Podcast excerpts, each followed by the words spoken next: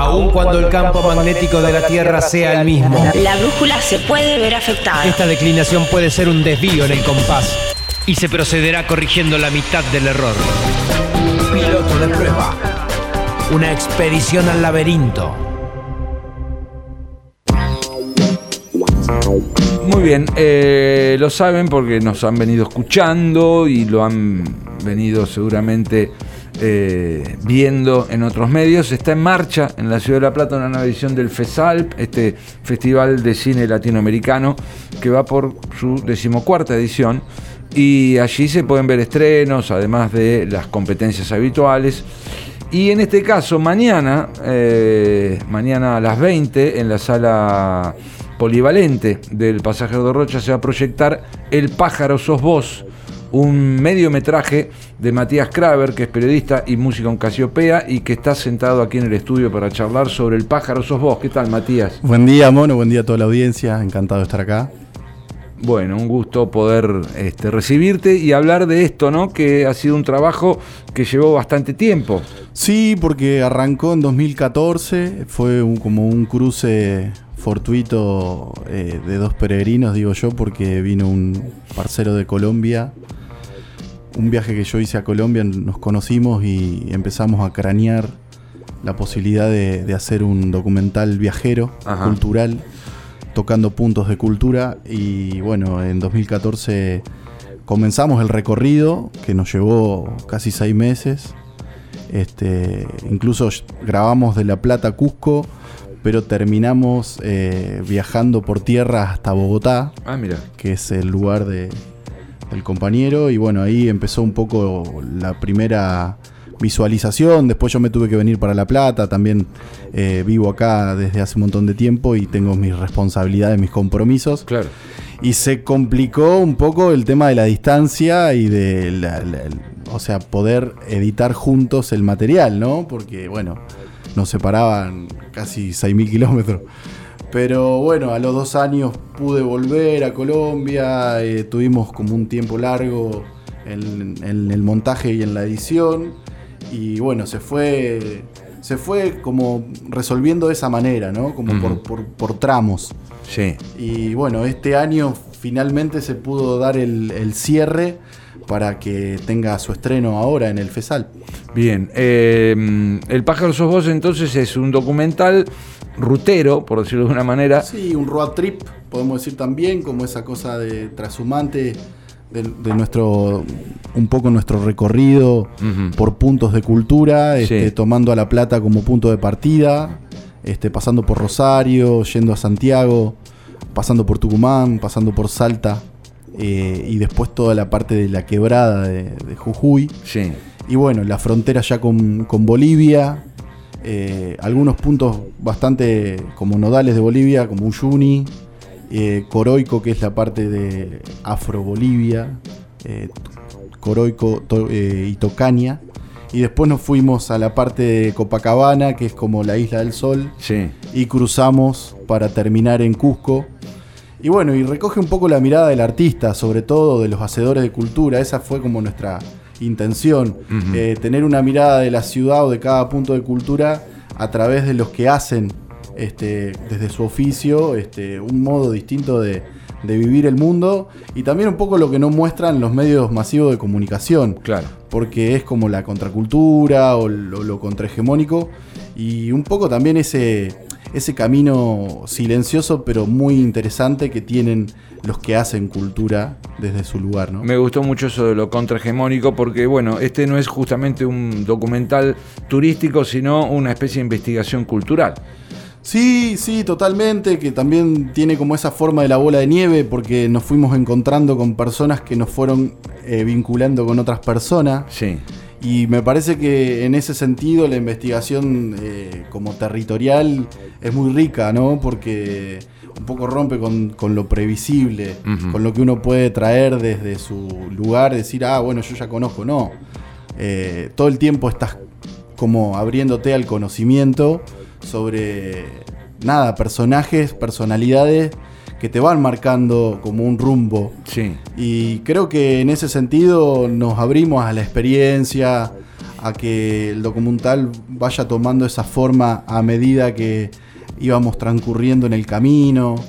Y, y bueno, y conocer sobre todo como personas muy valiosas, ¿no? Eh, un pedacito de su, de su vida, de su hábitat, de su forma de, de- de crear, de su taller, en Claro. algunos casos.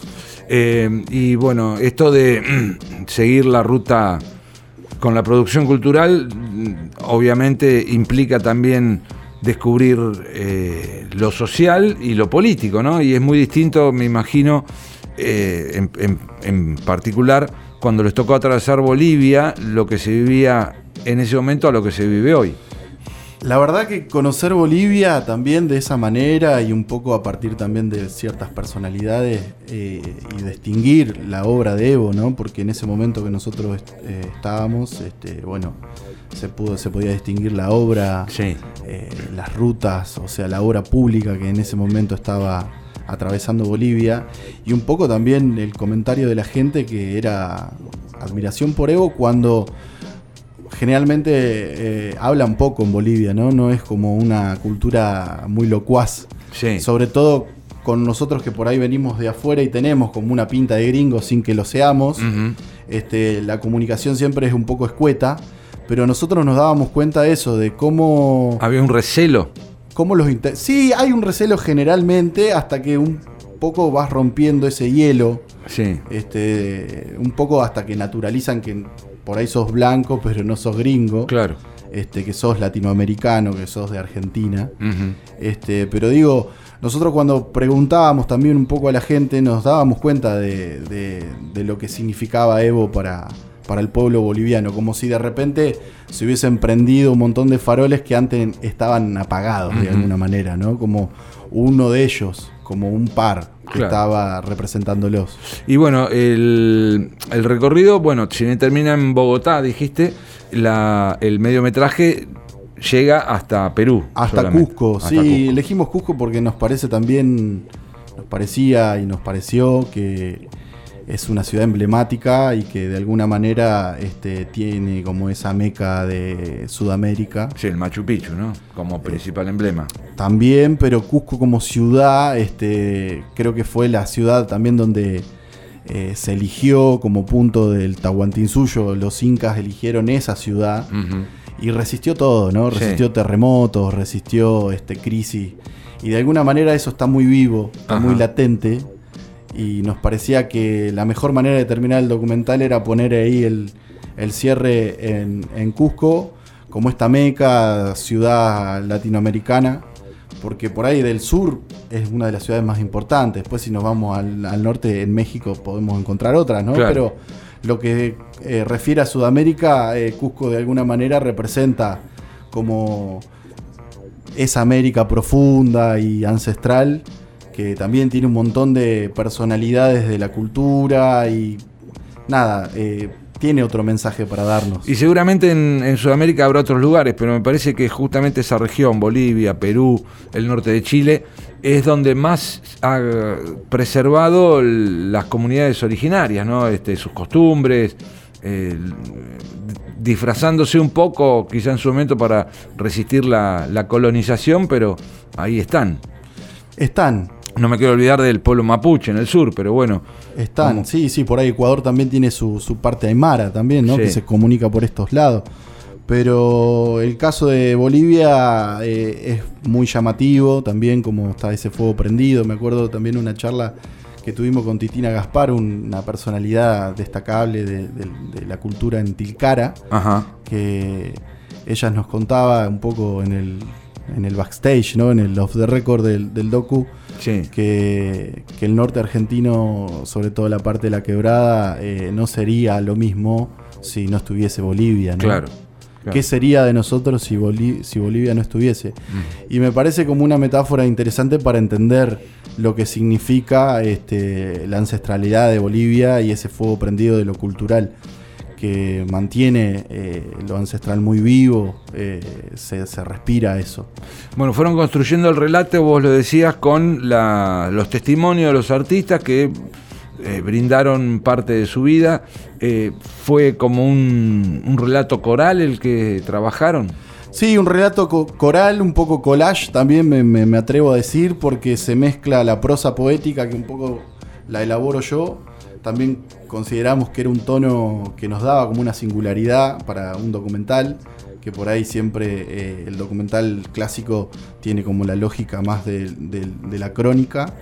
Este, en este caso utilizamos un poco esa mezcla de la prosa poética y bueno, y los testimonios de los artistas o de los hacedores de cultura que se van como mixturando con esa, con esa prosa poética que atraviesa eh, los casi 50 minutos que dura el documental. 50 minutos. Y me imagino que les quedó un montón de material, ¿no? Uf. Tuvieron que seleccionar y ahí con dolor esta parte. Sí, sí, yo creo que sí, que también nos planteamos como algo más dinámico, que no dure tanto tiempo, pero con el dolor de dejar un montón de material afuera, que está ahí, que digamos que se pueden hacer un montón de cosas. Claro. Este, hay un montón de, de material sobre las distintas ciudades que fuimos eh, atravesando o fragmentos de entrevistas que tampoco pudieron entrar.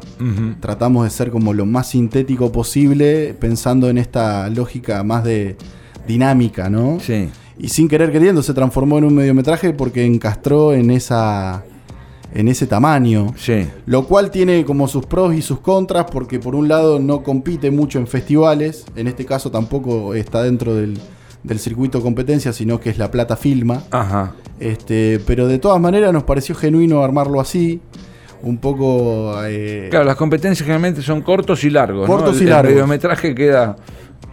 Pero está bueno desde como hasta...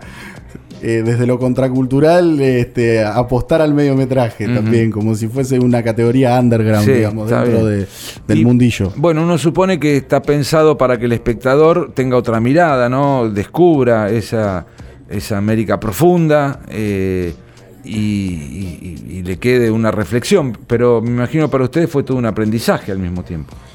Una experiencia de No vida. digo como realizadores, sino. eh, Es que sí, es que te diría que sobre todo es una experiencia de vida más que como realizadores. Bien, bien lo marcás, porque es un viaje que no lo vamos a olvidar en, en la No, vida. claro. Eh, son personas que conocimos que también son puentes. También yo creo que el documental lo que plantea es como esta idea de que los puentes son humanos. sí, Es que cuando uno eh, se conecta con el otro y trata de generar un encuentro genuino, este, ahí aparece como una información este, muy valiosa, que creo que ahí está, ¿no? Como el oro está ahí, ¿no? Como Sí, en sí. esa comunicación, que de hecho un poco lo aprendí en el viaje, el oro para los incas era la comunicación, ajá. ¿no? No era como No era el material. el lo suntuoso del material, ¿no? Sino como ese intercambio Sí, que hay con el otro, con la otra persona. Y creo que esa es la enseñanza más rica y más valiosa que, que pudimos obtener de- del documental y nos queda para la posteridad. Claro. Este, ojalá sea como el puntapié inicial para seguir haciendo este tipo de experiencias en el camino, que como periodista cultural me parece como de lo más atractivo. Eh, pero como bien dijiste al principio de la pregunta, eh, de algún modo es una experiencia que queda para toda la vida. Por supuesto. Hay otras personas ¿no? que a lo mejor emprenden estos viajes este, y van registrando los momentos con su celular. Con su... Vos tuviste la oportunidad de registrarlo y traducirlo, ¿no? esa experiencia que, pudiste atravesar, este crecimiento, este aprendizaje personal, traducido y compartido con lo que es el pájaro sos vos. Sí, yo creo que había darnos esa posibilidad de compartir una experiencia trashumante. eh, es viajar un poco con todos, ¿no? Y con todas. Sí, Eh, me parece que ahí estaba el principal desafío, poder viajar un poco todos juntos, uniendo esos eslabones que a veces no nos parecen tan cercanos porque justamente los medios nos invaden con otro tipo de información y no nos hacen ver a que, al que tenemos al lado, quizá. Claro. Y bueno, ese un poco fue como el desafío del pájaro sos vos, poder compartir un viaje que nos hermane un poco en esta Sudamérica profunda. Bueno, mañana se estrena entonces en La Plata Filma, una de las secciones del FESALP, a las 20 en el Pasajero de Rocha, en la sala polivalente, y después, Después, la idea es que, bueno, que esto sea el- la ruta inicial para compartirlo en, otras, en otros festivales latinoamericanos. Yo también eh, empezamos a poder subirlo a plataformas, esperando que, bueno, que justo alguna competencia de mediometraje nos pueda este, incluir. Claro. Seguramente en mi pueblo, en General Alvear, yo soy de ahí, Ajá. también la idea podría ser, ser pasarlo por ahí, este, y ni hablar el circuito un poco que trazamos con el mismo documental, este, o poder ir a Rosario, poder ir a Córdoba, poder ir a Jujuy, sobre todo por ahí Jujuy es un lugar que está la posibilidad también de ir a, a mostrarlo. Buenísimo. Bueno, invitamos a la audiencia entonces mañana a las 20 el estreno del Pájaro Sos Vos en la sala polivalente del Pasajero de Rocha. Sí, señor. Gracias, Matías. Muchas gracias a vos, Mono. Matías Kraver, realizador, músico. También no te pregunté por Casiopeo, ¿en qué anda? Y grabamos dos canciones este año. Este, la verdad que también fue un año de- intenso de producción. Y tenemos pensado, bueno, un videoclip para, para el año que viene y seguir con, también con la posibilidad de transformar el disco por parte, un poco como fue la idea, ir grabando singles hasta terminar de, de armar el segundo álbum de Casiopea el año que viene. Buenísimo. Novedades entonces para el año que viene, que no falta tanto. Ya estamos pisando diciembre. Gracias por la visita. Gracias a vos. Matías Kraver. Universidad 1075. Solo se trata de escuchar.